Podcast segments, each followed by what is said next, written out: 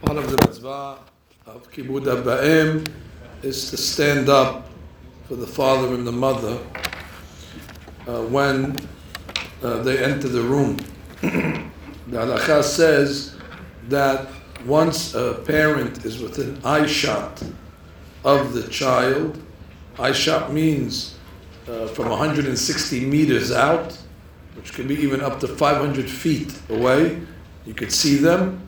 The halacha says you have to stand up for them until they reach the place where they're going to sit or they're going to stand.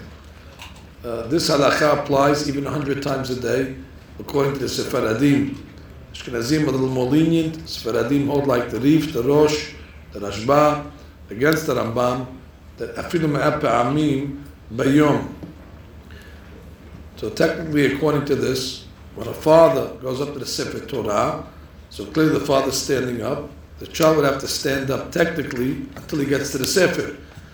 Once he gets to the Sefer, that's the place's destination, the child could sit.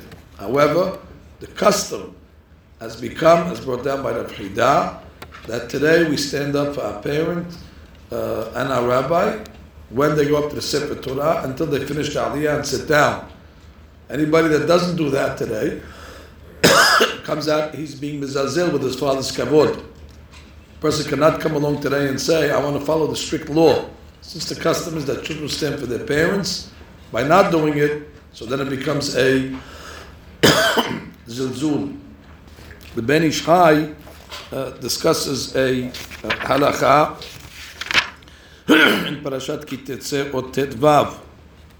When a person is praying, he's in Pesukei de he's in the uh, Kriyat Shema, and his father walks in or his rabbi walks in, he must stand up for them even in the middle of the Kriyat Shema.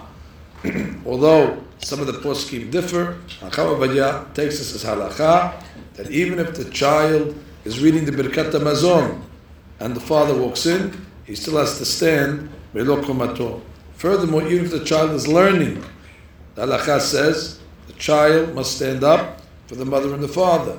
Even though you might say, Osek mitzvah patu mitzvah, but we don't say that when it comes to learning Torah, because the whole purpose of learning is to fulfill. Now you have a chance to fulfill. The learning shouldn't deter you from fulfilling, it only has to motivate you to fulfill.